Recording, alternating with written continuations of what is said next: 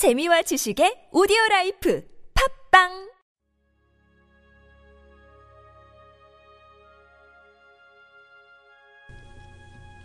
주님은 나의 최고봉. 주님의 음성이 들립니까?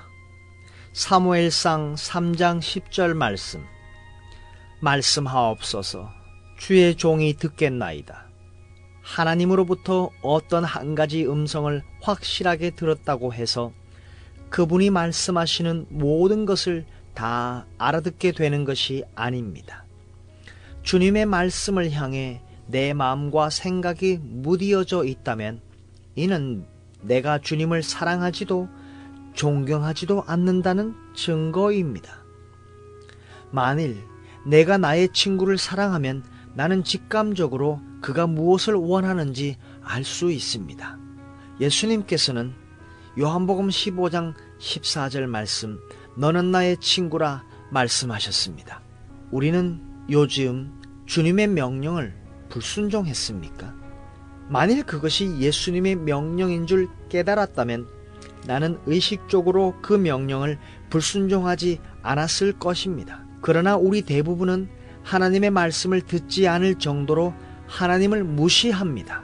그러면서 하나님께서 자신에게 한 번도 말씀하지 않으신 것처럼 행동합니다. 우리의 영적 삶의 목표는 예수 그리스도와 하나가 되어 언제나 하나님의 음성을 듣는 것입니다. 또한 하나님께서 언제나 나의 강구를 들으신다는 사실을 아는 것입니다. 요한복음 11장 42절 말씀입니다. 만일 내가 예수 그리스도와 연합되어 있다면 언제나 마음을 다해 하나님의 음성을 들으려고 할 것입니다. 꽃과 나무와 주의 종들은 하나님의 메시지를 내게 전합니다. 그러나 나는 다른 뭔가에 사로잡혀서 그 메시지를 듣지 못합니다. 하나님의 음성을 안 들으려고 하기보다는 나의 마음이 다른 곳에 빼앗겨 있는 것입니다. 따라서 하나님께서 원하는 바를 말씀하시더라도 우리는 세상의 일들과 봉사활동 및 자기 확신 등에 사로잡혀 그분의 음성을 듣지 못합니다.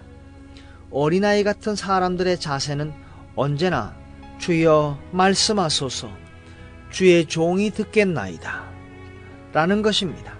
늘 주님의 음성을 듣는 헌신된 마음을 개발하지 못하면 우리는 특별한 때에만 주님의 음성을 듣게 될 것입니다.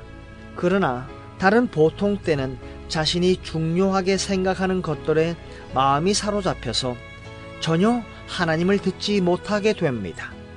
따라서 주의 자녀다운 삶을 살지 못하게 됩니다.